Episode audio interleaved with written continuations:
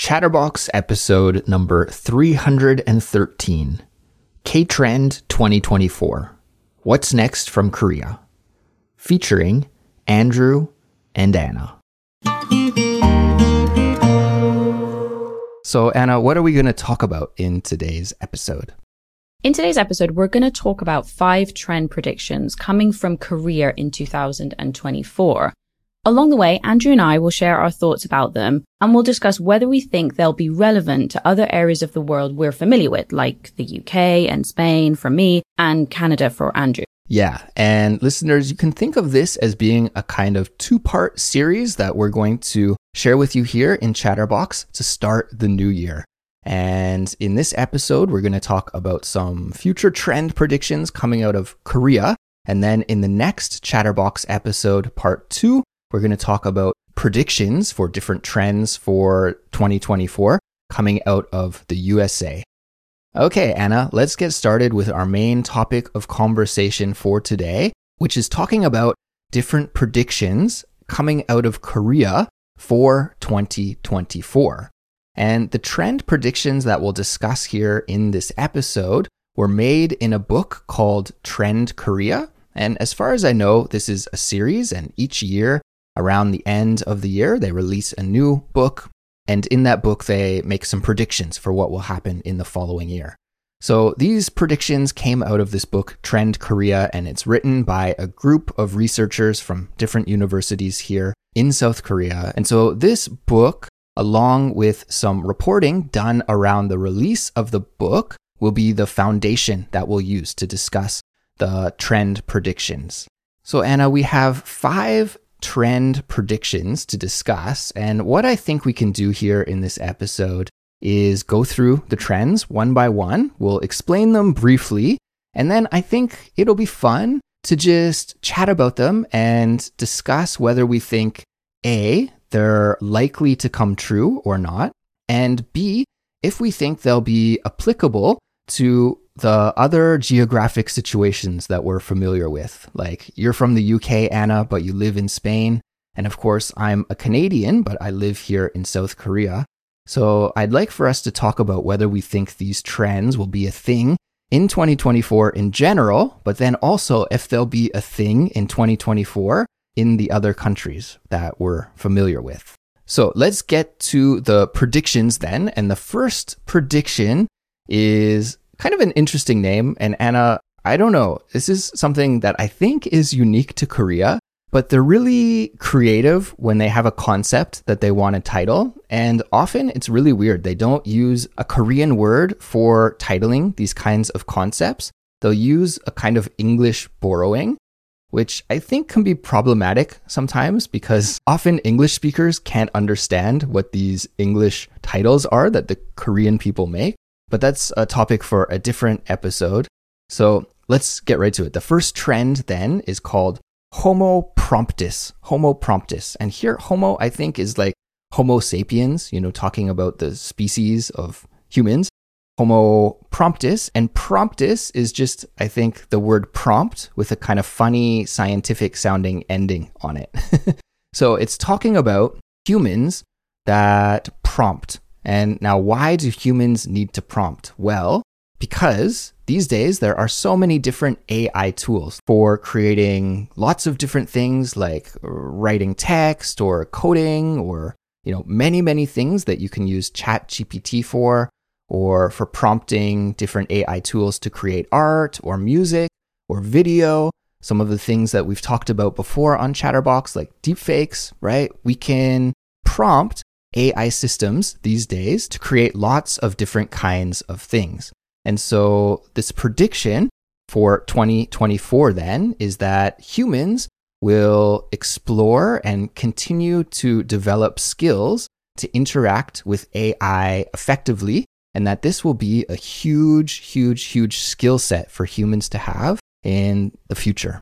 So, Anna, I'm wondering, what are your thoughts about this? Homo promptus. Do you think that this is an accurate prediction that this skill will be more and more useful in the future and more and more sought after in the future?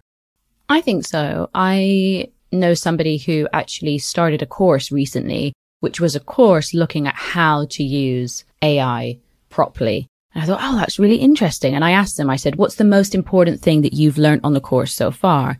And they said, you need to interact with it in a specific way. It's not like writing a question as if you would ask a person. There is a technique, there's a method that you can use to get it to work best for you. So I absolutely think that this will be a trend in 2024. I think 2023 was like the rise of chat GPT. And I think now in 2024, people are going to be like, okay, how can I get this tool to work even better for me? I also think that maybe there'll be even more niche AI tools in specific sectors as well that will probably come out of the woodwork, I don't know, in 2024. So I definitely think this is a trend all over the place, not just in Spain or the UK or South Korea. I think it's going to be a trend all over the place. Yeah, I think you said that really well. And I completely agree. I think the manipulation of knowing how to use these different AI tools is going to be super key. And absolutely, it's a skill. And who knows, maybe we can even use these AI tools like ChatGPT to teach us how to become better prompters. I know that I've been experimenting a lot with ChatGPT and I've actually used it to help me be better at prompting. So it's kind of weird how that can work, but I think that this was a pretty easy prediction to make. I think this is definitely the future and everybody can see it from a mile away. And so I think, yeah, this is uh, a very accurate prediction, in my opinion. Now, coupled with this Homo promptus prediction, there was another prediction made, which is related. So why don't we quickly talk about it?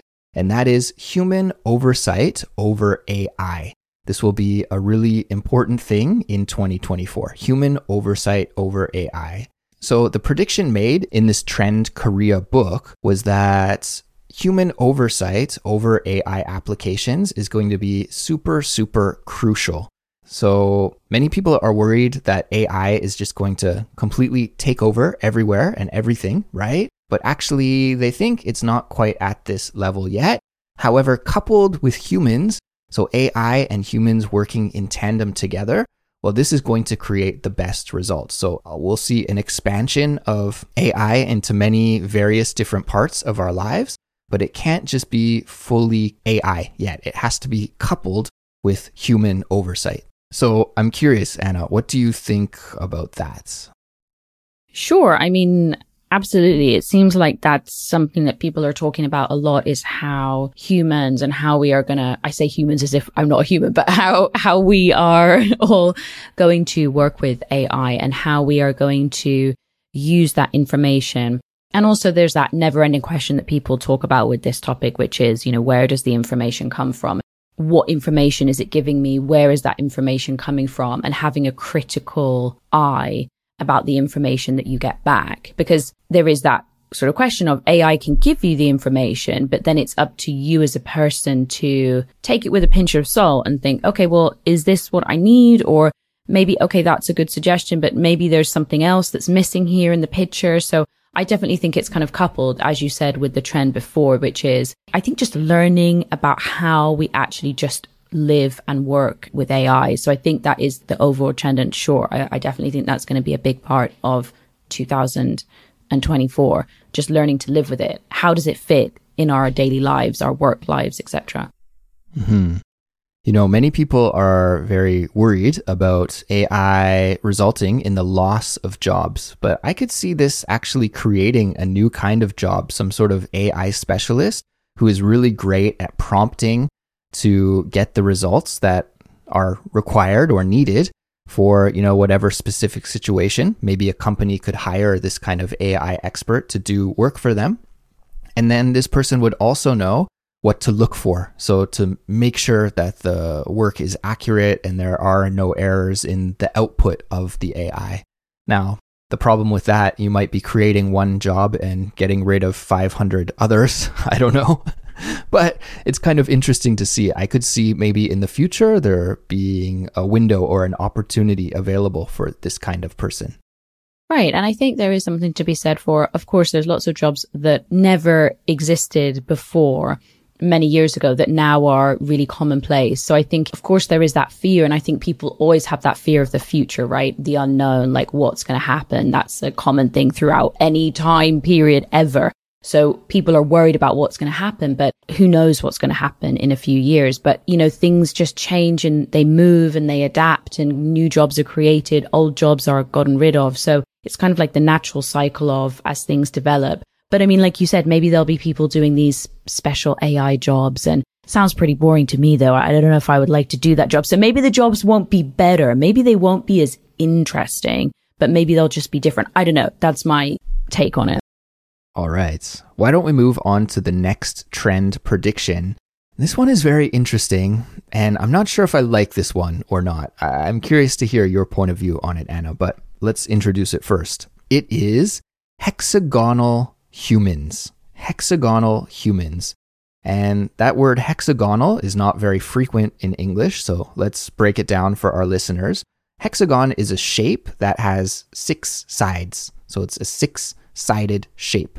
And so if you are a hexagonal human, then what this means is it describes individuals who are perfect or really, really excel in six different areas.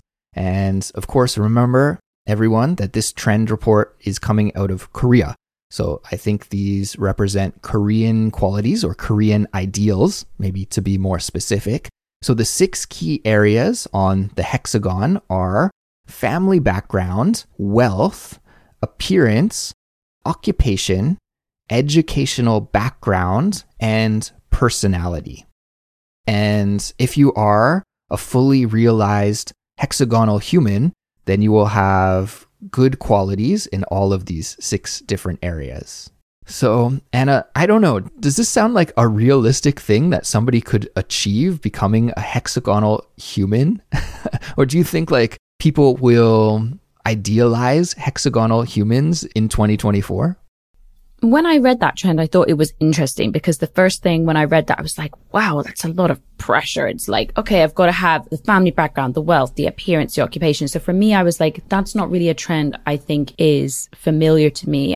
For example, in Spain, I wouldn't say that that type of trend of, you know, you have to be perfect in every single way. In fact, I think there is an opposite trend of, well, maybe not opposite, but that counters that, which is I'm fine the way I am. Now, I'm not saying that either one is better or worse. I'm just saying that there is that sort of narrative of I'm fine the way I am. You know, I'm perfect the way I am. But yeah, when I read that, I thought, wow, that sounds like a lot of pressure to maintain that or to have that, you know, these, the sides of the hexagon. And if I'm not a hexagon, if I'm a square, you know, that's it. I'm not going to meet the ideal. So I read that and I thought, wow, that sounds like a lot of pressure on individuals. And also I think maybe people see others and they think, wow, they're a hexagonal human. They have everything figured out. But I would also say maybe that's how it looks because everybody has a public persona or like a social media persona that maybe looks like they're a hexagonal human, but everybody has their own problems. Everybody has their own things going on that people never see. So I would also say that there's an element of that as well of like, is it really attainable to have all of these like six absolutely, you know, perfect? I don't know. That's what I thought, Andrew, when I sort of first read that. I wonder what you thought. Yeah, I thought that it seems like a very foreign concept to me, even though I've lived in South Korea for many years. As a Canadian, this seems like just really strange because I think we value hard work and becoming your own person and achieving your own success. And it doesn't really matter about what your family background is. In fact, if you come from like a background that was underprivileged, or maybe you had a rough family upbringing, or you know something like that, you have some tragedy in your early life, and maybe your family is not there to support you, then we almost even think that that's more amazing. And we're like, wow, you had to overcome so much to find success. So the family background for me, especially, seems like the most foreign of the concepts. Of course, we still do have that, right? Like we have the royal family in the UK, and there are, you know, certain children of presidents and stuff. Like there are people who have these rich family pedigrees, which are respected. But at the same time, I think that's not so important in the West. Of course, things like being rich and being beautiful and, you know, having a really great job and all of these things are also things that are valued in Canada and in Canadian society. But I don't think we think that we have to be perfect people to this extent. And I don't think we're so focused on achieving these goals. But I don't know. Maybe I'm wrong. Maybe in 2024 here, we'll see hexagonal humans appearing in Canada as well. Mm-hmm. Yeah, maybe. And I think coming back to what I said before, I actually think there's other trends in 2024, like taking care of yourself or celebrating the fact that you're not perfect and actually going with that rather than this, I have to meet all of these standards and expectations. So maybe yes, but I think there are some other trends in 2024 that are in a way opposed to that, or it's more about being who you are and celebrating that rather than meeting all these expectations. But I guess maybe that's a cultural difference as well. So it's really, really interesting to hear about that trend, actually. Really interesting for me. Yeah, very interesting. And I think in part two, the next episode, when we talk about trends coming out of the USA, maybe we'll be able to get into that point a little bit more. So let's put that thought on pause and just keep it in the background, and listeners will come back to it in the next episode. But for now, how about we transition to trend prediction number three? And trend prediction number three is about how 2024 will see a more time efficient society. Time efficient society. So, this prediction is all about that there will be a shift in consumer perception of time from hours to minutes and seconds. So, instead of hours being the, the main unit of counting time, people will be more focused on smaller amounts of time, like minutes and seconds. And this will result in a priority for time effectiveness over cost effectiveness. So, really, in that you know age old debate, time or money, what is more valuable to you? This is going to see a more of a focus on time and time being more important to people than money. And I guess the basis for this prediction, as far as I know, and maybe I can speak to this a little bit since I do live in South Korea, is that people work really hard here and people are really busy and they put in long hours and they work hard, but they don't really have the time to play hard. And so people are spending so many hours and so much of their time, you know, maybe not even in the office, but commuting to the office. And it was funny when we were reading the review, I think from Roger earlier at the top of the show, Anna, and you were like, oh my God, Roger, you're commuting for an hour. And in my head, when you said that, I was like, oh, an hour is not so bad because for most people who work in Seoul, they actually, well, I don't want to say most people, but many, many people who work in Seoul don't actually live in Seoul and they commute. They live in one of the suburbs or one of the satellite cities and they commute into the city every day. And a one hour commute time is just very standard and, in fact, kind of enviable because I think there are probably hundreds of thousands or millions of people who have to commute for an hour and a half or two hours each day. And that's one way. So you could imagine, you know, if you have to wake up super early in the morning, two hour commute, work for, I don't know, 9, 10, 11 hours, and then another two hour commute home. That doesn't leave you with much free time, right? You've just like spent all of your day working or commuting and you have no free time left over. So I think there's a mindset in many people like what am i doing this for i'm just working i'm just this kind of slave to the job and i'm not enjoying my life. So i'm accumulating some money maybe but i have no time to spend that money or to enjoy myself. So the time efficient society here then is putting more of a focus on time and thinking like hey money's no good if you don't have any time to use it. And i don't know. Anna what do you think about this prediction it's interesting because the way that I reacted, you're absolutely right. Because for me, because I work from home, the idea of commuting for an hour for me is like, oh my goodness, I can't imagine because, you know, I get up and I go into my living room and I start working or occasionally if I have to do things face to face, but it's within the city. So for me, the idea of commuting is kind of almost even disappeared. And if you said to me, Anna, you have to commute for two hours every day, I'd be like, whoa, whoa. But like you said, actually, there's many people, and even in Madrid here in Spain, there's many people that come into Madrid that spend hours commuting every single day. So I think there's always that push to make the most of their time. And I was reading about another thing in Korea, which I found really interesting about people wanting to take quarter days off or half days off, like just trying to kind of maximize any kind of free time that they can. I thought that's really interesting because I like that idea because, you know, sometimes if you have a medical appointment or there's just something that you want to do, maybe you don't want to take the whole day off, but maybe you want to make the most of your time and take two hours off or just two and a half hours or a half day. And I thought that's a really interesting trend. And I don't know whether that trend would fly somewhere like Spain right now, because I think they have a slightly different working culture. But I thought that was a really interesting idea for how to make the most of your holiday time that you have allocated each year in a more time efficient way or a way that you want to spend it. So I thought that was a really interesting trend that was in one of the articles that you sent me. Yeah, I think so too. And actually, it's funny to relate it back to the commuting talk that we were just having a second ago. I have a friend who took one of those micro days off, like I think a quarter day off. And the reason why he took the quarter day off the other day was because he didn't want to have to take the train in rush hour. So he took the morning off so that he could take the train later in the day when it's not as packed, which is a little bit sad, right?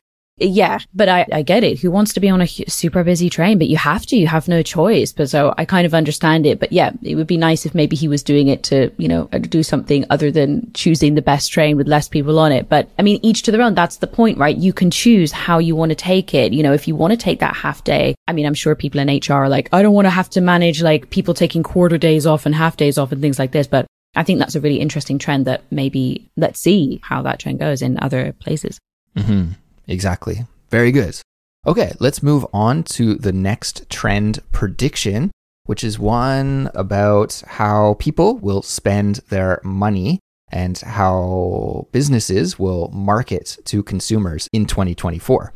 So, this trend is all about variable prices. And the prediction is that consumers in Korea are going to be more open minded to varied pricing systems where prices are broken down into categories or segments, which allows for lower overall costs and additional charges for specific things. So I think, Anna, what this means, I heard it in reference to golf, talking about golf.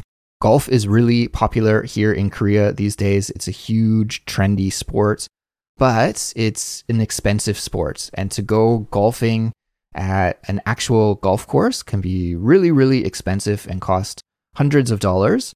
And so, what most people do when they say they go golfing is they actually go to a video golf place and play kind of like screen golf with real golf clubs, but you hit up against a screen and it's kind of a virtual golf experience, which is pretty cool.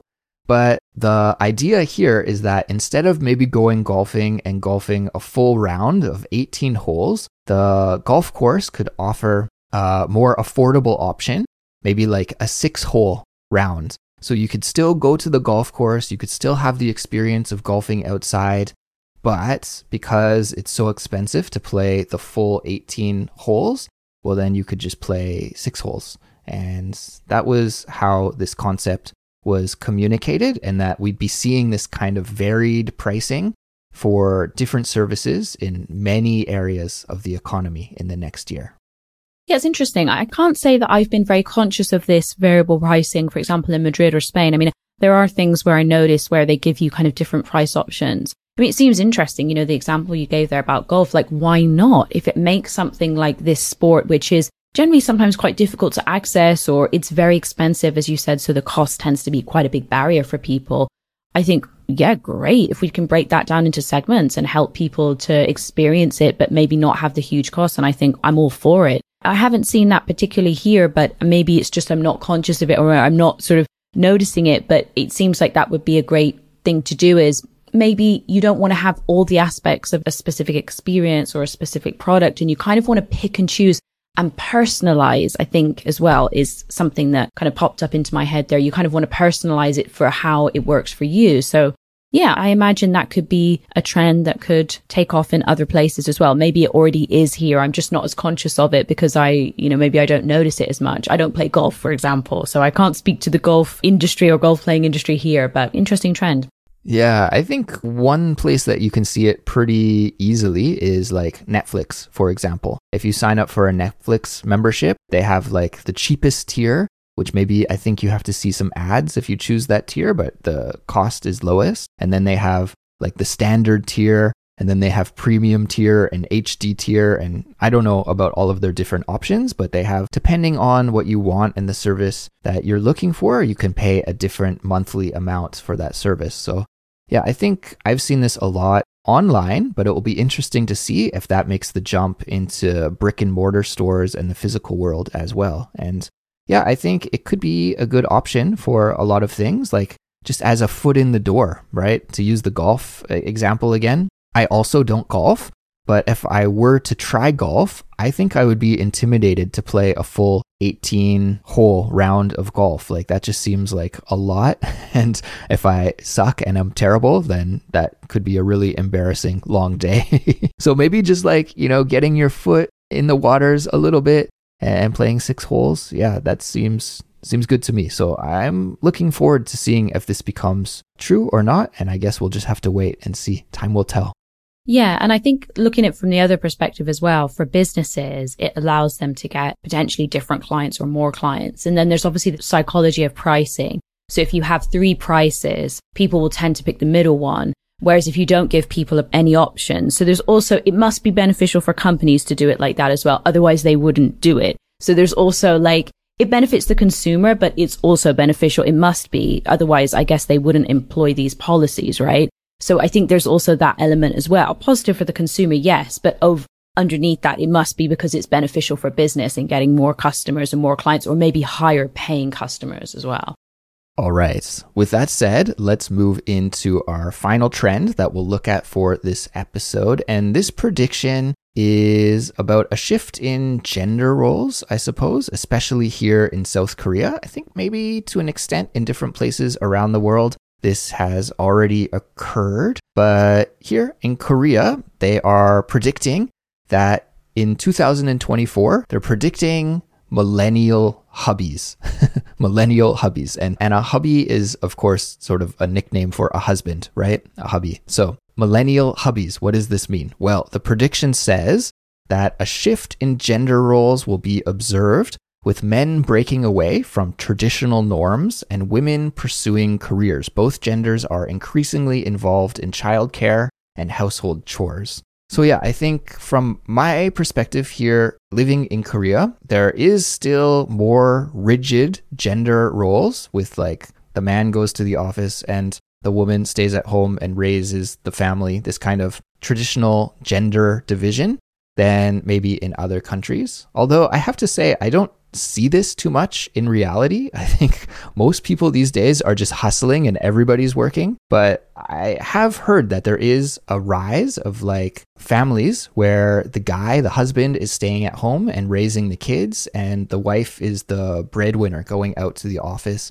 and earning money for the family. And I think what this prediction is hinting at is not so much that there will be more of this kind of thing, it's just that it will be more socially acceptable. I think maybe in the past, some guys would have felt uncomfortable in this kind of arrangement, but now it's becoming more and more acceptable, and guys don't have to feel ashamed or embarrassed if they're the ones staying at home raising the kids. And I even have some friends in this situation where the wife is going to the office and working, and the husband is at home doing the child raising. So, yeah, I think it'll just be more and more accepted. And I think that's probably a good thing. Like, people shouldn't have to feel pressure about how they want to live their lives and how they want to raise their family. That's like that family's decision, right? Not society's decision. So, I'm all for this one, to be honest.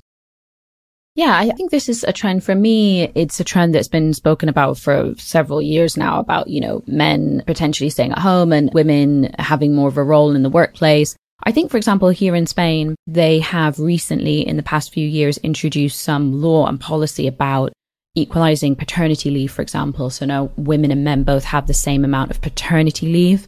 Don't quote me exactly on the specifics, but there have been some steps towards that. And I think that's great. I think that's a step in the right direction. I think young families should be supported. But I think, like you said, Andrew, what I see from my experience is more that actually it's that both parents have to work. It's not necessary that one has to work or the other. It's that a lot of families, both the mum and dad are working and they have to somehow organize childcare with family or nursery or kindergarten or whatever. So actually that's what I see more of is like both families working and trying to kind of make it work and get childcare sorted out, which I can't imagine. I don't have children. So if you're listening and you, you have children, you think, wow, it's probably something difficult to, to sort out. So that's kind of where I see it. I have to say, I agree with you. I don't see many or I haven't heard of or met many people who are stay at home dads, which is another term that we use for that. But I think anything to make it easier for young families to have children, I think is a step in the right direction. Yes, especially here in South Korea, where the birth rate is extremely, extremely low. right, sure. Yeah, we want to encourage people to have children, you know? Exactly.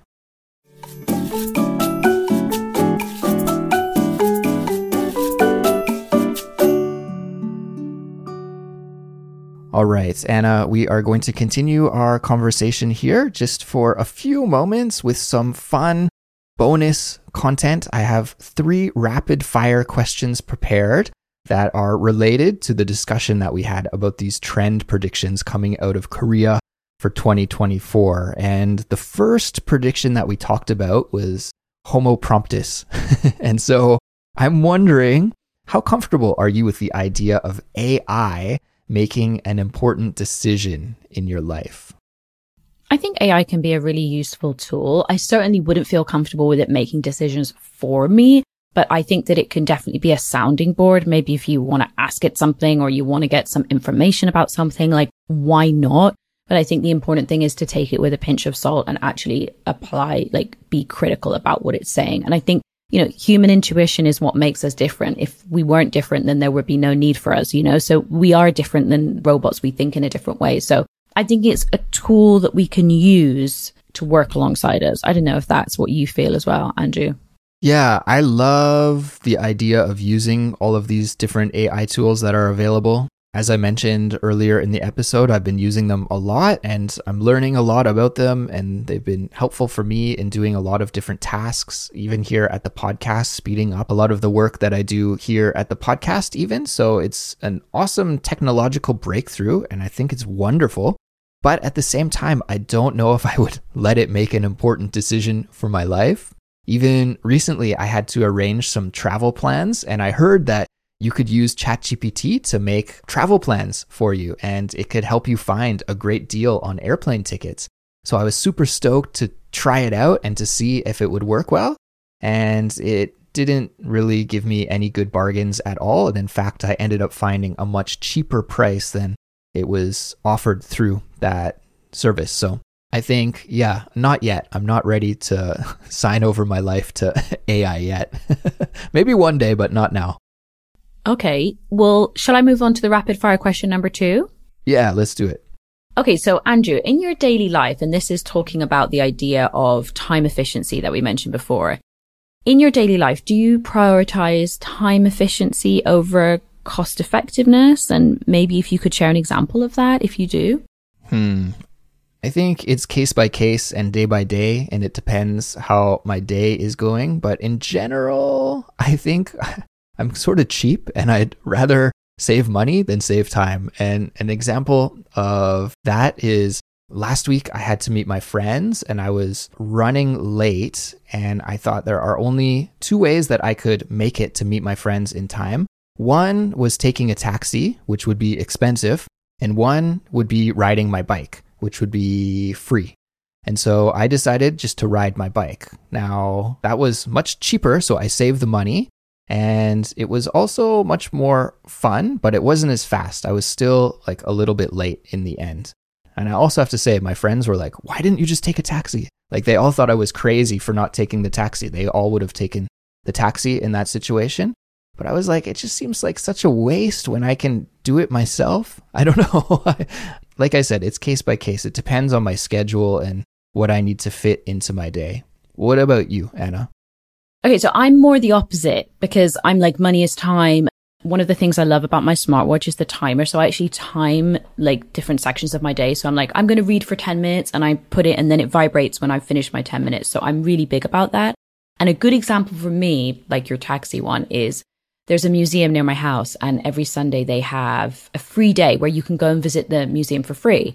But because it's free, there's always a huge queue. But I'm like, I would rather pay and have no queue than queue and not pay. I hate queuing. Like I really hate it. Like it, it, for me, it's a waste of time. So anything I can do to avoid queuing, I'm like, perfect. Even if it's free, I would rather pay full price and not queue. So I may be a little bit different, but I agree. It's a case by case basis, but I really value time, making the most of my time rather than necessarily if something's free or not. But it depends on the thing, right? I guess there's obviously a limit of that. If something's free, I'm like, well, I'm going to wait for it. No problem. But if it's not too expensive, I would probably normally just be like, oh, I'll just pay for it and I'll just go when there's no queue. Right, right. Well, I think in that kind of situation, like you mentioned, an experience like going to a museum or gallery, if there are tons of people there, even if it's free, then it's going to ruin the experience and it ends up being a waste of time, right? And so you might save money, but then you just wasted your time. And I would rather pay money than waste time. I think, you know, wasting time is the worst. So in that kind of situation, I'm totally with you. I'd rather pay and just go see it when it's like calm and you don't have to wait in line. Yeah, absolutely. Yeah, I don't know if any of you guys have been to Madrid and you've been to the Prado Museum, but the Prado Museum has something similar on a Sunday. It's free, but it's full of people. You just think, I would rather pay and go when there's nobody and there's no queue. You know what? My wife and I actually went there and we waited in that line because we didn't know it was free that day. We were just planning to go. And then we're like, why are all these people waiting in that line? And it was huge line. Like, guys, ridiculous line. It was still good, but yeah, I think you know, looking back at it now, it probably would have been better to not wait in that line. We were in there for at least two hours waiting just to get in. All right, rapid fire question number three. Uh, Anna, we talked about the hexagonal human concept. I'm wondering, either in your social circle, and if it's somebody that you know personally, you don't have to like mention their name or anything, but social circle or just in the world, like in celebrities or like anybody in the world, can you even think of somebody that fits the description of a hexagonal human? I've been racking my brain trying to think of somebody. And of course, I can think of some people who are like, well, very well educated or very talented, but maybe they're not the most beautiful. Or I can think of really beautiful people, but they're kind of not the most educated. I'm having a hard time thinking of somebody who fits all six categories. Were you able to think of anyone? I mean, there's people that, if for example, I'm using social media, there's people that project that, that they have, oh, I have a lovely family. I love all my family. Oh, I'm really rich and I'm super beautiful. I mean, they don't say that explicitly, but that's the image that they're giving off, right? I think it comes back to what I said before when we were discussing it. It's like, people might give the impression, and that's the outer thing that you see is this, wow, this person has everything together. They have the family, they have the wealth, they have the beauty, but underneath that, there's things that we never ever see that people don't put on social media or they don't want to. Because remember, it's like a highlight reel, social media. Nobody's going to put on there something about the challenges or the struggles that we have. Although that is maybe a trend that's coming out as people are being more realistic about that. But anyway, nobody's perfect. And I think that sort of comes back to, you know, that's an age old expression of nobody's perfect. Everybody has their own things. So I can't think of anybody that I personally think is a hexagonal human, but I think it's because you don't really know everything about people normally. And there's always things that are there underneath the scenes, but it's certainly what people project on things like social media. People are like, wow, all these people have the perfect lives. They are the perfect people. And, you know, and then it makes you feel bad that you don't meet that standard. Um, so I don't know. That's, I don't know anyone that's a hexagonal human. I'm certainly not. And I don't think anybody really is, you know? Nobody's perfect, right? Yeah. Or the perfect hexagonal human exists, but their personality is very humble because they have a perfect personality. And that means that they're not on social media bragging about themselves. So we can't see them. So they might be out there, but they're hiding somewhere. I'm not sure. All right. I think we'll wrap things up for this episode, everyone. So we hope that you enjoyed it. Take care, and we'll talk to you next time. Bye-bye. Bye. That brings us to the end of this lesson. Talk to you next time. Bye.